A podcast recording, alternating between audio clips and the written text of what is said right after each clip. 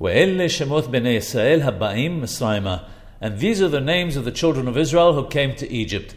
When we read the names of the tribes, the first six that are mentioned are the sons of Leah in order of their birth. The seventh is Benjamin, who is the youngest of all and should theoretically have been mentioned last. The last one mentioned, however, is Yosef, Joseph.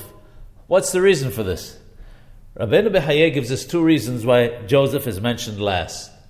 One, so that the children of the Imahot, Rachel and Leah, alayhim shalom, would not feel superior to the children of the handmaids. That's why Dan, Naphtali, Gad, and Asher are mentioned between Binyamin and Yosef. And two, since Yosef was the greatest in position and honor, he was mentioned last as a sign of humility. This is the way of the Sadiqim, of the righteous the more honor that Akadosh Baruch Hu, the Holy One, blessed be He, heaps upon them, the more humility and modesty they add to themselves. Similarly, when Moshe Rabbeinu alav shalom appointed Yehoshua, Joshua, to be his successor, his name was written in a shortened form as Hoshea without the first letter Yod.